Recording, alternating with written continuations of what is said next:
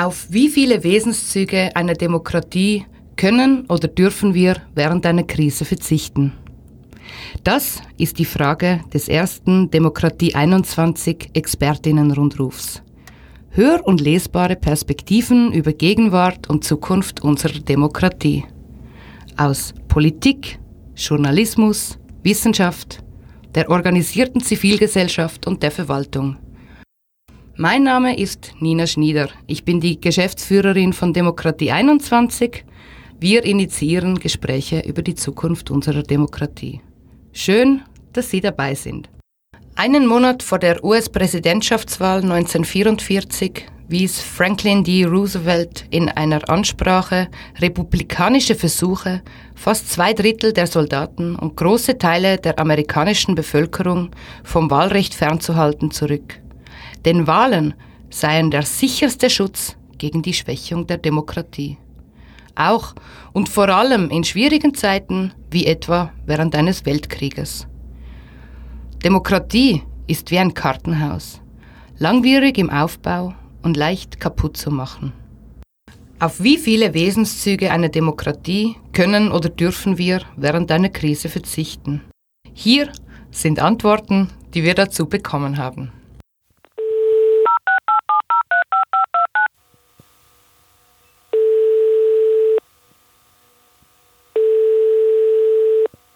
Mein Name ist Peter Busjäger, ich bin Direktor des Instituts für Föderalismus in Innsbruck und in Innsbruck an der Universität auch Professor im Institut für öffentliches Recht.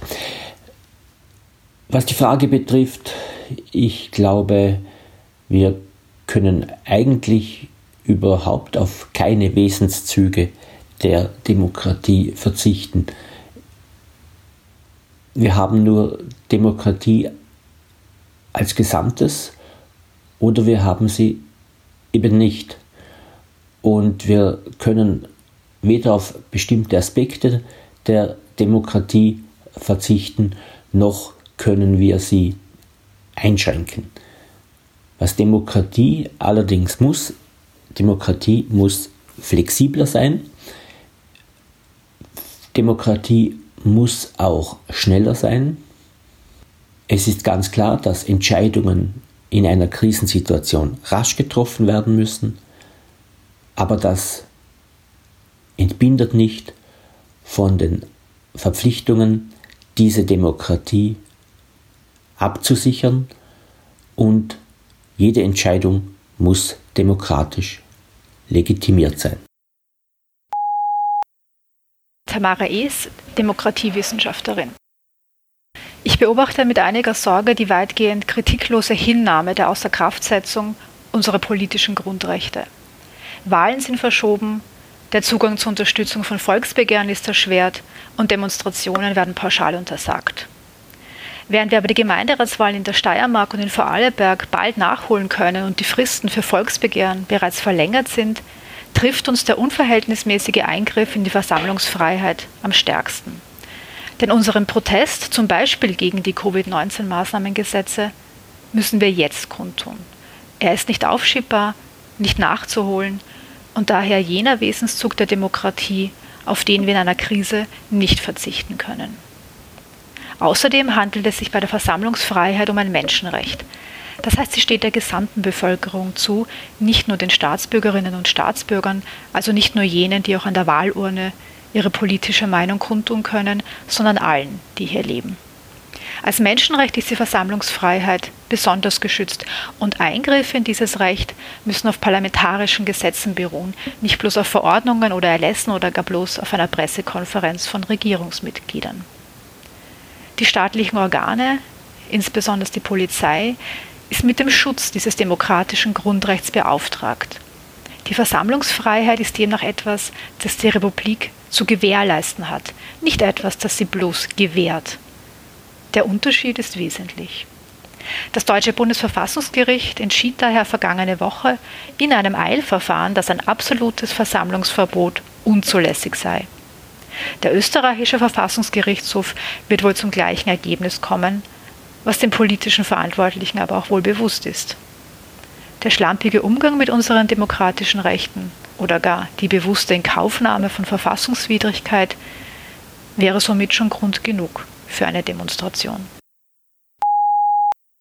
Mein Name ist Judith Kohlenberger und ich bin Kulturwissenschaftlerin am Institut für Sozialpolitik der WU Wien, wo ich zu Migration, Flucht und Integration forsche. Ich möchte auf einen Wesenszug der Demokratie eingehen, der zwar per Definition nicht unbedingt gegeben sein muss in dieser Staatsform, der aber allen modernen und vor allem allen westlich geprägten Demokratien innewohnt, nämlich die Rechtsstaatlichkeit. Und hier möchte ich äh, gerne einen Aspekt der Rechtsstaatlichkeit aufgreifen, der mich auch in meiner Forschung beschäftigt, nämlich die Garantie der Grundrechte jedes bzw. jeder Einzelnen gegenüber dem Staat.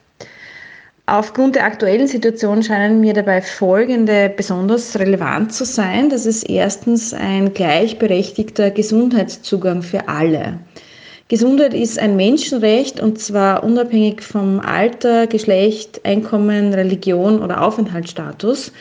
Jeder in Österreich lebende Mensch hat laut der Menschenrechtskonvention ein Recht auf das höchste erreichbare Maß an körperlicher und seelischer Gesundheit.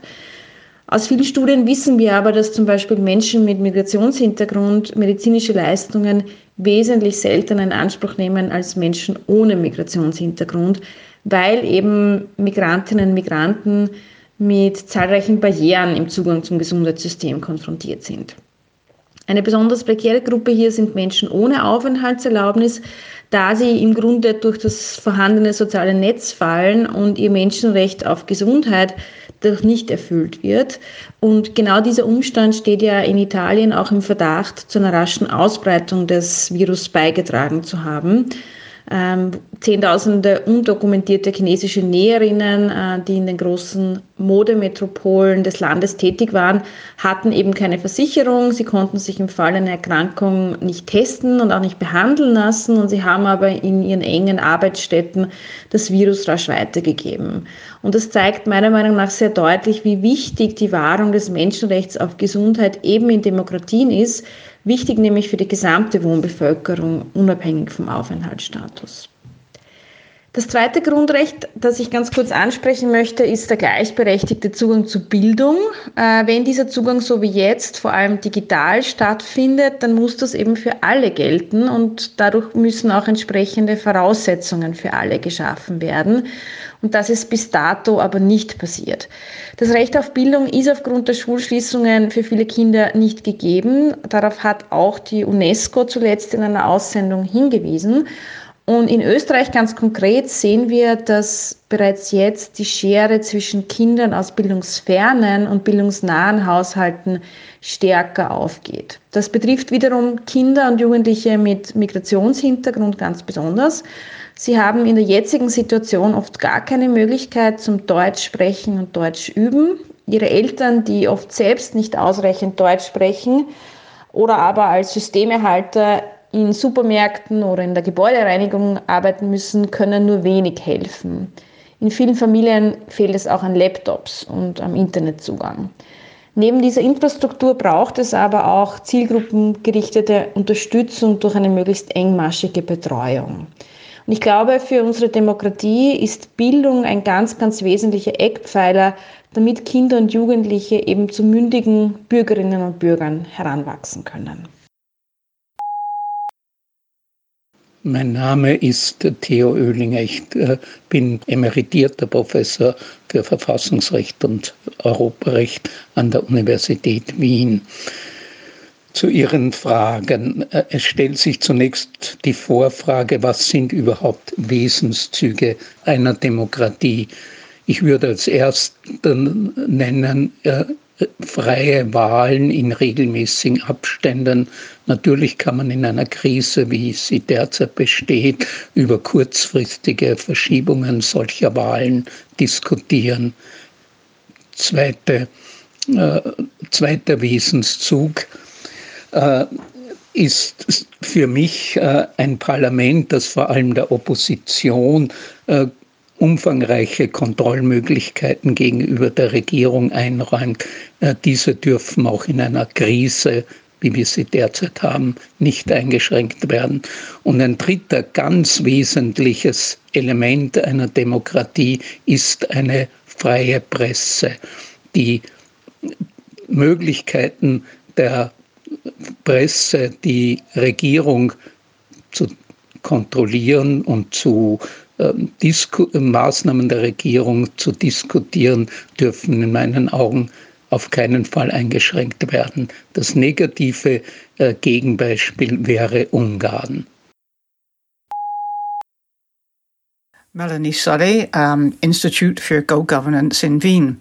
Es ist völlig klar, dass derzeit die Demokratie, die Politik auch in Krisenmodus funktioniert. Wie können wir das sehen? Zum Beispiel in Großbritannien die Wahlen, Nachwahlen zum Parlament sind äh, für heuer zumindest äh, abgesagt. Die Londoner Bürgermeisterwahl äh, wird nächstes Jahr stattfinden, aber die Amtsperiode wird gekürzt von vier Jahren auf drei. Äh, das Parlament hat die wichtige Aufgabe, die Kontrolle der Regierung zu überprüfen, Fragen zu stellen, aber das ist schwierig. Es ist auch schwierig, äh, Abstimmungen zu halten. Äh, es kann eine elektronische äh, Abstimmungsanlage geben, aber auch dafür müssen die Abgeordneten im Gebäude sein. Also wir denken an eine Internet-Fernabstimmung, aber diese Technologie ist derzeit nicht entwickelt. Was immer das ist, die Demokratie muss Abstriche ähm, hinnehmen. Es kommt darauf an, was für eine Demokratie. Es gibt verschiedene Arten von Demokraten. Es gibt Liberaldemokraten, Demokraten und sie wollen weniger Staat haben. Es gibt konservative Demokraten und sie können äh, gern umgehen mit die staatliche Intervention. Alle Maßnahmen aber sollen befristet sein, damit wir ab und zu das überprüfen können. Und das ist das Wichtigste äh, für die Demokratie. Ich bin Heidi Glück, Politik- und Kommunikationsberaterin seit mehr als 25 Jahren. Die deutsche Bundeskanzlerin Angela Merkel sagt im Deutschen Bundestag, Corona sei eine demokratische Zumutung. Gemeint hat sie wohl Zumutung für unsere Demokratie, also die Herausforderung, wie weit staatlich verfügte Eingriffe in unsere Freiheits- und Grundrechte gerechtfertigt sind, mit dem Argument, uns Gesundheit, unsere Gesundheit mit fast allen Mitteln sicherzustellen. Es geht um die Frage, was muss dem Primat der Gesundheit für möglichst viele im Kampf gegen die Corona-Pandemie untergeordnet werden? Grundsätzlich bin ich der Meinung, dass für die Bewältigung dieser Krise Einschränkungen, klar zeitlich befristet, unumgänglich sind. Und zwar all jene, die medizinisch begründet dazu beitragen, die Infektionsgefahr zu minimieren. Also eingeschränkten Ausgang, Social Distancing und Maskenpflicht, um das Ansteckungspotenzial zu reduzieren. Es braucht klare Regeln, die für alle uneingeschränkt gelten und die Disziplin, diese auch einzuhalten. Das höhlt aus meiner Sicht die Demokratie eines Landes noch nicht aus. Eine Pandemie braucht eben diese Eigenverantwortung und die Solidarität für jene, die besonders gefährdet sind. Das Wesen unseres demokratischen Systems ist dann nicht gefährdet, wenn es eine begleitende Kontrolle zu den von der Regierung auf kurzem Weg beschlossenen Verordnungen oder Erlässen gibt. Die Wesenszüge einer Demokratie bleiben vor allem dann aufrecht, wenn die Vorgaben der Politik auf einem möglichst breiten Konsens aller relevanten politischen Entscheidungsträger nicht nur in der Regierung beruhen. Es braucht eine Balance zwischen dem Schutz besonders gefährdeter und möglichst viel Freiheit aller Menschen. Transparenz, öffentlicher Diskurs und schonungslose Analyse der Maßnahmen sind unverzichtbar. Jennifer Kickert, Abgeordnete der Grünen zum Wiener Gemeinderat und Landtag. Auf die Frage, auf wie viele Wesenszüge einer Demokratie wir verzichten dürfen während einer Krise, möchte ich antworten auf keine. Und es mag vielleicht eine semantische Spielerei sein, aber ich glaube, es ist ein Unterschied zwischen einem Verzicht auf ein Recht oder der Akzeptanz der Einschränkung. Wir akzeptieren im Moment wesentliche Einschränkungen unserer Freiheiten wie Bewegungsfreiheit, Reisefreiheit, Versammlungsfreiheit, aber auch in ganz, ganz starkem Maße Recht auf Erwerbsfreiheit und Erwerbsarbeit. Aber wir brauchen gleichzeitig eine Abwägung der Härte der Maßnahmen, eine politische Debatte über die Verhältnismäßigkeit dieser Maßnahmen und eine Debatte auch über ihre zeitliche Ausdehnung. Es ist zum Beispiel ein wesentlicher Unterschied zwischen einer Ausgangssperre und einer Kontaktbegrenzung im öffentlichen Raum. Ich finde, wir sollten bei allen Maßnahmen die Bürgerinnen als eigenverantwortliche Menschen ansprechen und sie eigenverantwortlich handeln lassen. Ähm, ein zweiter Punkt, auf den ich achten möchte, ist, dass das Verständnis für weniger privilegierte Personengruppen nicht verloren geht.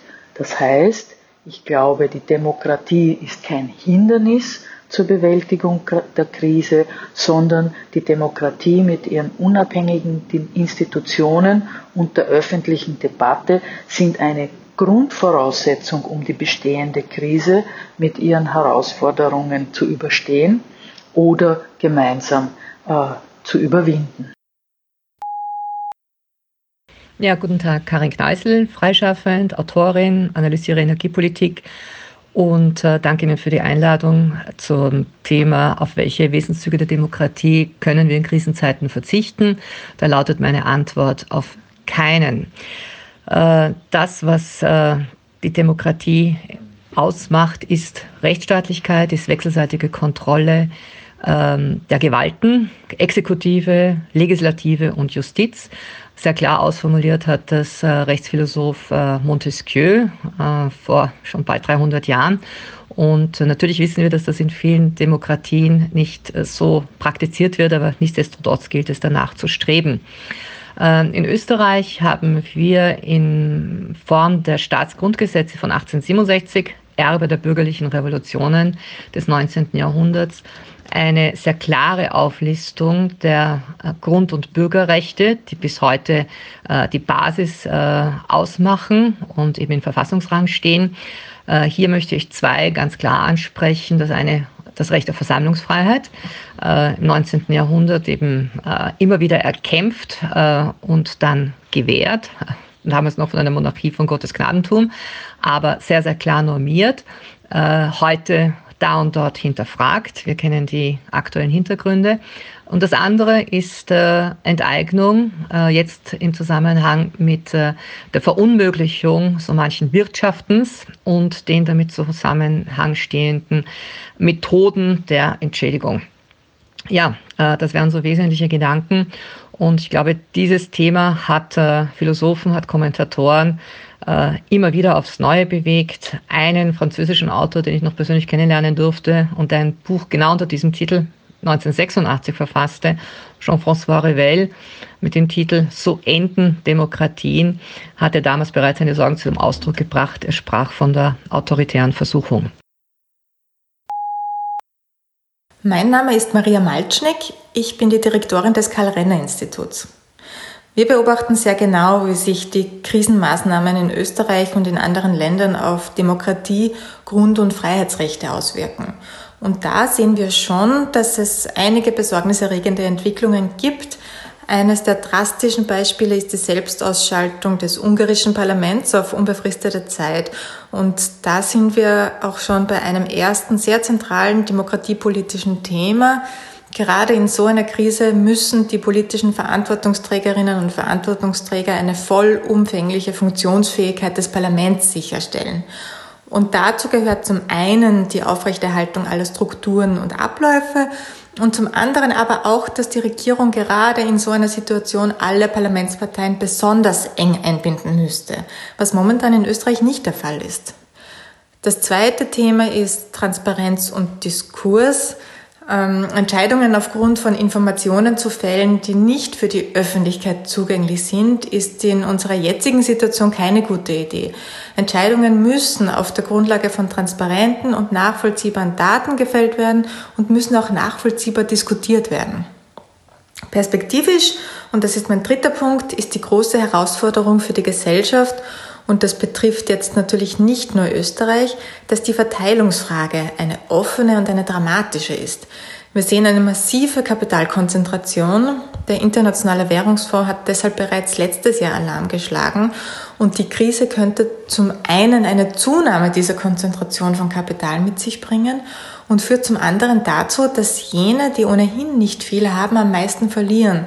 Das ist sowohl für die wirtschaftliche Entwicklung und eine gerechte Gesellschaft, als auch für die Demokratie ein riesiges Problem, da zu viel Geld in wenigen Händen auch zu viel Macht in wenigen Händen bedeutet. Das führt dazu, dass große Unternehmen und Vermögende einen unverhältnismäßig großen Einfluss auf die demokratischen Entscheidungsstrukturen haben. Deshalb müssen jetzt kleine Unternehmen und Menschen mit niedrigen Einkommen besonders geschützt werden und es braucht einen starken Fokus auf die Frage, wer die Krisenkosten bezahlt. Und das Ringen darum hat auch bereits begonnen. Hallo, mein Name ist Bettina Rausch. Ich bin Präsidentin der Politischen Akademie der Volkspartei. Die Frage, auf wie viele Wesenszüge in der Demokratie können wir oder dürfen wir während einer Krise verzichten, mag ich wie folgt antworten.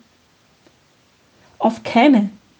Österreich ist eine demokratische Republik. So steht schon im ersten Satz unserer Bundesverfassung und das ohne Einschränkung, ohne Relativierung. Es ist aber natürlich das Wesen von Wesenszügen, dass sie in unterschiedlichen Zeiten unterschiedlich gelebt werden. Vieles, was vor 50 Jahren selbstverständlich war, wäre heute für uns undenkbar und würden wir heute als undemokratisch bezeichnen.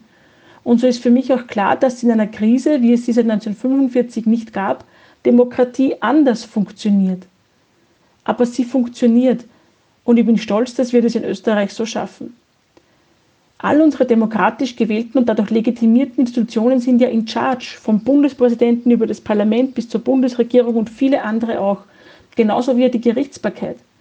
Alle Maßnahmen, die jetzt gesetzt werden, werden von den demokratischen, verfassungsmäßig befugten Organen beschlossen oder getroffen. Und sie unterliegen alle der Gerichtsbarkeit und auch dem freien öffentlichen Diskurs, also auch der Kritik.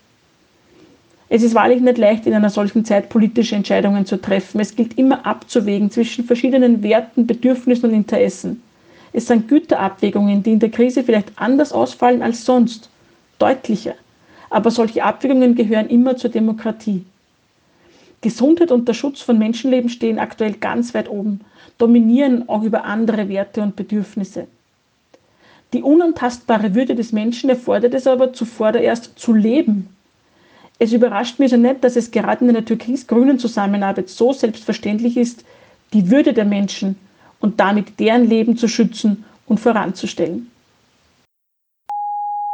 Hallo, mein Name ist Christian Tesch. Ich bin Mitarbeiter an der Politischen Akademie der Volkspartei. Wir haben ja aktuell eine spannende Situation. Auf Twitter sieht man das Ende der Demokratie herannahen. In der Bevölkerung steigt die Zufriedenheit mit der Demokratie. Aktuell, also mitten in der Krise, liegt die Zufriedenheit mit Demokratie bei 78 Prozent, also 20 Prozent mehr als im Jänner, als vor der Krise. Ein ähnliches Ergebnis, eine internationale Gallup-Studie, ähm, sagt 95 Prozent in Österreich sind der Meinung, dass Demokratie in so einer Krise effizient ist. Und in derselben Studie, wieder für Österreich, äh, kommt heraus, dass 86 Prozent bereit sind, Einschränkungen ihrer Bürgerrechte vorübergehend in Kauf zu nehmen, um die Ausbreitung des Virus einzudämmen.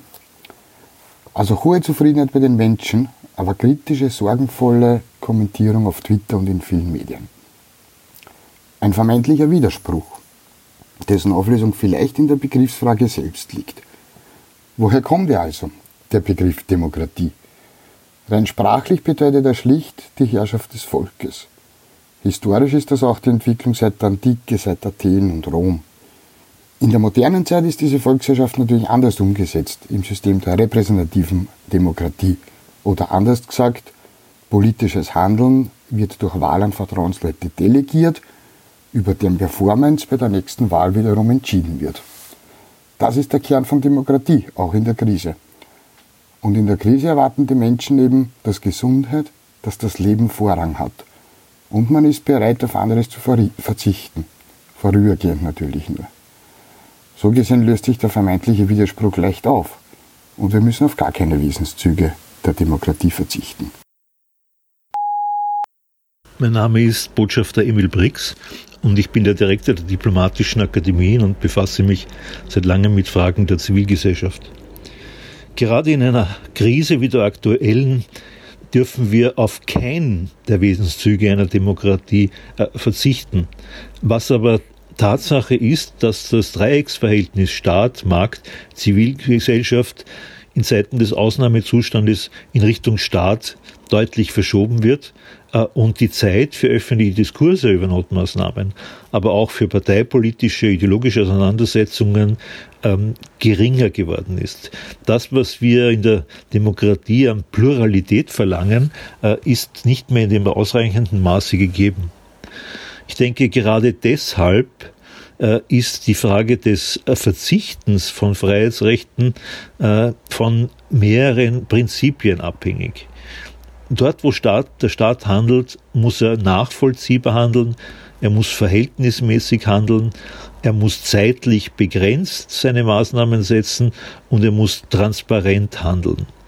Ähm, all diese Fragen sind Wesensmerkmale, die gerade in einer Krise wie der aktuellen äh, unverzichtbar sind.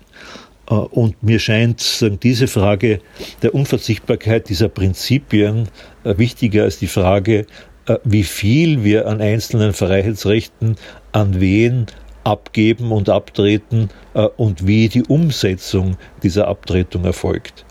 Ein Punkt noch, vielleicht der wesentlich ist, wir dürfen nicht darauf verzichten, dass das Zustandekommen äh, dieser Maßnahmen äh, in einem parlamentarisch abgesicherten und im Verfassungsrahmen stehenden Weise erfolgt. Mein Name ist Hermann Arnold, ich bin Demokratieunternehmer. Während einer Krise sind wir alle bereit, auf Rechte zu verzichten. Die Geschichte zeigt jedoch, dass die Einschränkungen dieser Rechte die Krisen meist sehr lange überleben und nur selten vollständig zurückgenommen werden. Aus diesem Grunde müssen wir sehr wachsam sein, dass wir keine wesentlichen Charaktereigenschaften der Demokratie aufgeben und dass wir Einschränkungen möglichst zeitlich begrenzt zugestehen und nicht ohne jegliche Begrenzung. Dies scheint in einer Krise sehr schwierig. Aus diesem Grunde müssen wir darauf bedacht sein, dass wir eine Rücknahme dieser Einschränkungen nach der Krise sehr vehement einfordern. Marion Breitschopf, Leitung der Transparenzplattform Meine Abgeordneten. Demokratie ist kein Kleidungsstück, das wir nach Belieben an oder ausziehen können. Besonders in Krisenzeiten müssen Handlungen und Maßnahmen, die in die Grundrechte der Bevölkerung eingreifen, transparent dargestellt und gut argumentiert werden. Sollte das Gesetz des schnellen Handelns das für kurze Zeit nicht ermöglichen, so muss dies unmittelbar danach erfolgen. Wenn die akute Krise zur chronischen wird, ist Transparenz das Gebot der Stunde. Verbunden mit einer verstärkten Einbindung der Zivilgesellschaft, der parlamentarischen Opposition, der Medien und der kritischen Öffentlichkeit generell. Daraus leiten sich aus unserer Sicht drei Forderungen ab. Einrichtung eines Covid-19-Ausschusses als Unterausschuss des Budgetausschusses für die begleitende und öffentliche Kontrolle der beschlossenen Milliardenhilfen für die Wirtschaft. Beiziehung von Expertinnen aus Wissenschaft und Zivilgesellschaft zur begleitenden Beratung der Regierung zu nichtmedizinischen Themen, zum Beispiel Armutsbekämpfung, Sozialpsychologie, Gewaltprävention, Politikwissenschaft, Frauenpolitik, Transparenzinitiativen, Datenschutz und ähnliche. Die Beistellung der Expertinnen muss transparent erfolgen, die Liste einsehbar sein. Die Ergebnisse dieser Beratungen, einschließlich abweichender Meinungen, müssen öffentlich werden. Veröffentlichung der wissenschaftlichen Grundlagen und Folgeabschätzung für diskutierte und tatsächlich beschlossene Maßnahmen. Grüß Gott, Roland Jaritz, Aktivdemokratie. Ich teile meine Antwort in drei Bereiche. Motiv, Einschränkung okay, Einschränkung nicht okay. Das Motiv muss für mich oder kann für mich nur sein, Alle Einschränkungen dienen nur dem Wohl des Ganzen. Sonst keine Einschränkungen. Und von Monat zu Monat neu reflektieren. Konkret hier ist der Fokus Physical Distancing. Es geht nicht um Social Distancing. Einschränkung okay ist deswegen Versammlungsfreiheit. Die Zusammenarbeit Regierung-Parlament, dass Regierung mehr beschließt, aber ich würde Regierung Plus bevorzugen, dass zumindest die Chefs der Oppositionsparteien und Chefinnen der Oppositionsparteien anwesend sind. Auch wieder von Monat zu Monat. Es geht um wir und nicht um ich.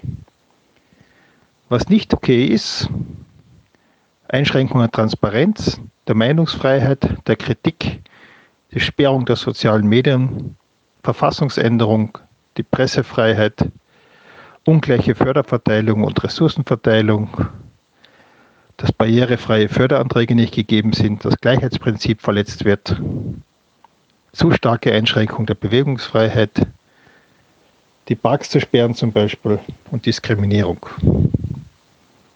Thema Strafe. Für mich gilt Eigenverantwortung vor Strafe. Strafe hat hier keinen Platz. Wichtig ist aber noch Faktenklärung und dass wir mehr mit Fakten arbeiten und diversen Fakten arbeiten, dass die Medien gut recherchieren, wer weiß wirklich, was wirklich los ist. Und reflektieren müssen wir noch die Änderung des Epidemiegesetzes und die Unternehmensschließungen. Unternehmenseinschränkungen hätten vermutlich gereicht. Danke für den Impuls. Wiederhören. Mein Name ist Elmar Luger und ich bin Jugendkoordinator in der Stadt Dornbirn.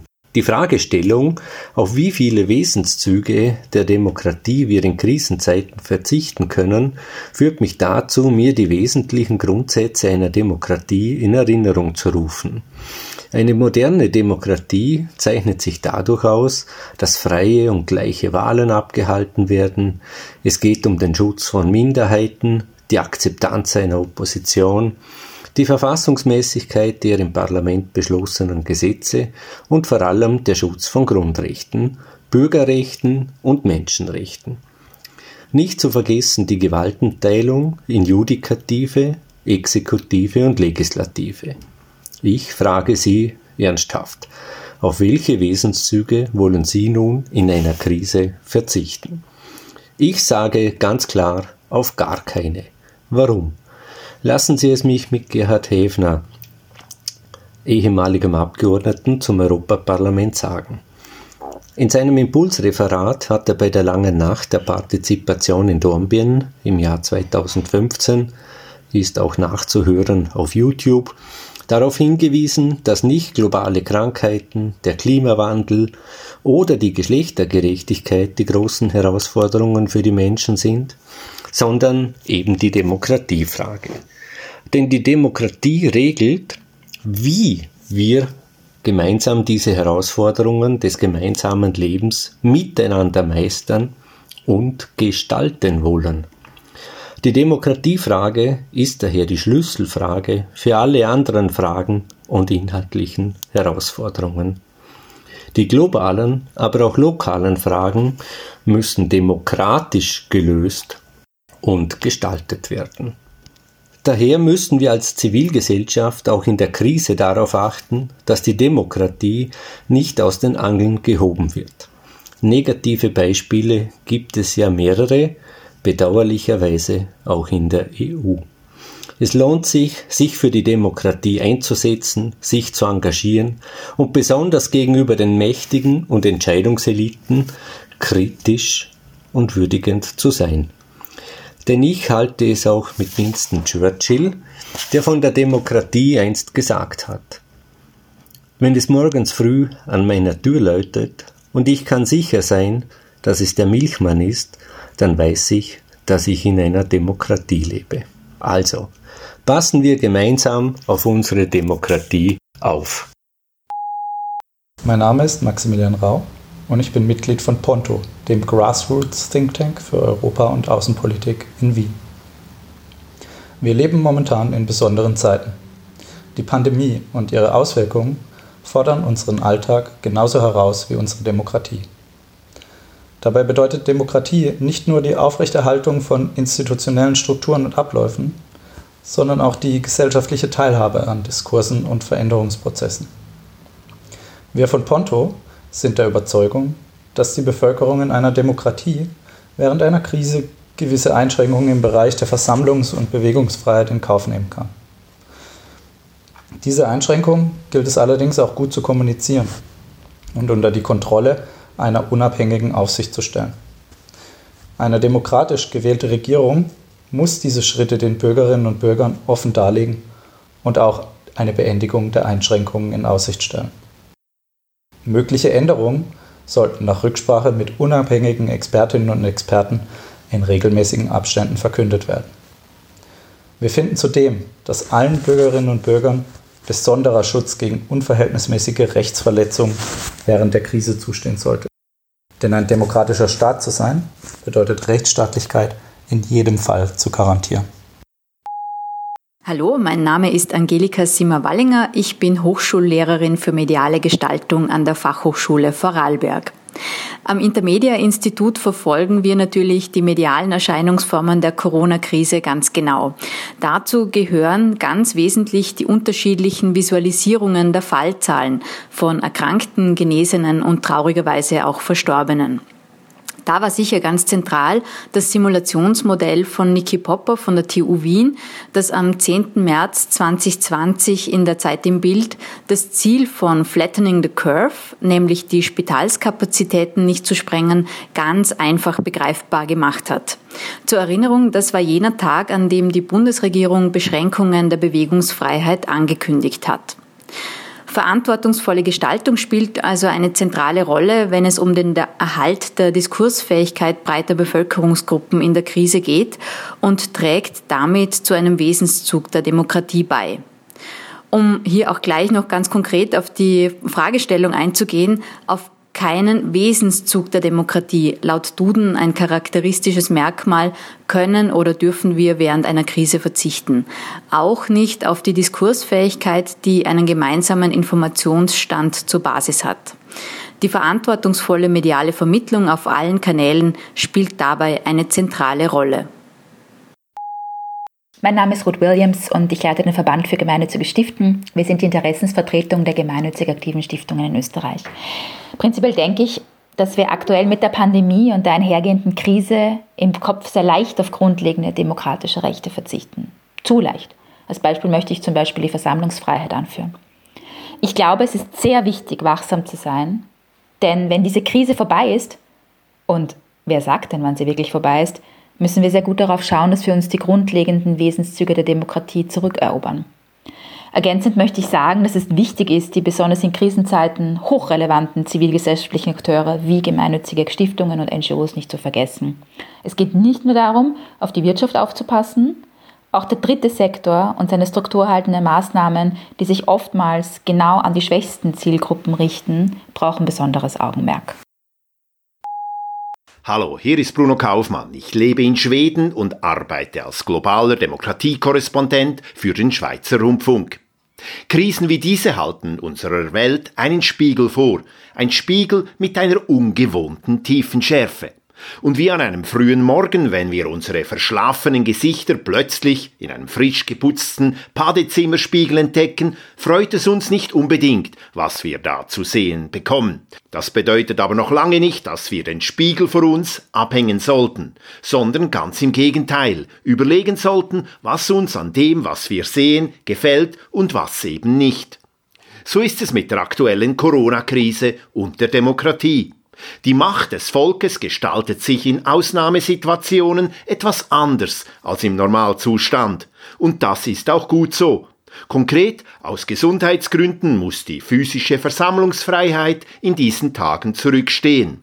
Hingegen heißt das noch lange nicht, dass wir uns im Rahmen der Meinungsfreiheit nicht mehr äußern, online diskutieren oder politisch aktiv werden dürfen. Gerade in diesen für uns alle so schwierigen Zeiten zeigt sich eben auch, dass starke Demokratien und starke Gesellschaften mehr sind als einfach Länder mit starken Regierungen, die hart durchgreifen können und denen Polizeiapparate zur Verfügung stehen, welche diese Maßnahmen durchsetzen. In starken Gesellschaften und starken Demokratien liegt die wichtigste Verantwortung bei jeder einzelnen Bürgerin und jedem einzelnen Bürger, das ihre und seine zum Gemeinwohl beizutragen. Das wichtigste Kapital jeder Demokratie ist das Vertrauen der Bürgerinnen und Bürger in sich selbst, zu seinen Nachbarn, zum Gemeinderat, der Tageszeitung oder dem Bundeskanzler. In Krisenzeiten braucht es nicht weniger, sondern mehr Demokratie. Das lässt sich nur schaffen, wenn wir auch in Nicht-Krisenzeiten darauf hinarbeiten. Jeder und jede. Immer. Daniela Kraus, Generalsekretärin des Presseclub Concordia. Meiner Meinung nach dürfen wir auf die Wesenszüge der Demokratie gar nicht verzichten. Wir müssen schauen, dass alle Maßnahmen, die Grundrechte und Demokratie einschränken, temporär sind und möglichst bald wieder beendet werden. Mir ist naturgemäß besonders wichtig, dass wir darauf achten, dass die Meinungsfreiheit und vor allem der unabhängige Journalismus und seine Rahmenbedingungen erhalten bleiben das heißt auch, und das ist ein Appell an alle Leser und Leserinnen, dass wir auch lernen müssen, für digitalen und qualitätsvollen Journalismus zu bezahlen. Mein Name ist Moritz Moser, ich bin Journalist bei Addendum. Auf wie viele Wesensmerkmale der Demokratie können wir in der Corona-Krise verzichten? Ich glaube, wir haben bisher auf nicht sehr viele eigentlich demokratische Wesensmerkmale verzichtet. Es wurden zwei Gemeinderatswahlen verschoben. Das war es eigentlich auch schon. Ich meine, dass wenn man das liberale Grundprinzip der Bundesverfassung zur Demokratie dazuzählt, haben wir auf mehr verzichtet. Aber ist das Demokratie oder ist das schon sogenannter freiheitlicher Rechtsstaat? Ja, da gab es natürlich einige Einschränkungen. Ich glaube aber nicht, dass es so wichtig ist, auf wie viel man verzichtet, sondern für wie lange. Und das Ganze hat einen Horizont. Wir kennen ihn noch nicht unbedingt realpolitisch. Rechtlich ist es für die meisten Maßnahmen der Juni oder der Dezember. Und ich hoffe, dass es danach wieder eine alte Normalität geben wird und keine neue. Insofern verzichten wir jetzt auf Dinge, aber hoffentlich nicht für lang. Das war der erste Demokratie 21 Expertinnen-Rundruf. Gerne können Sie die Statements auch auf unserer Website demokratie21.at nachlesen. Eine Bitte. Teilen Sie diesen Expertinnen-Rundruf mit einem Menschen, der sich mit dieser oder einer ähnlichen Frage beschäftigt. Welche demokratiepolitische Frage beschäftigt Sie? Wir freuen uns, wenn Sie uns Anregungen für den nächsten Rundruf und auch gerne Feedback an die E-Mail-Adresse team.demokratie21.at schicken. Ich bedanke mich fürs Zuhören. Auf Wiederhören!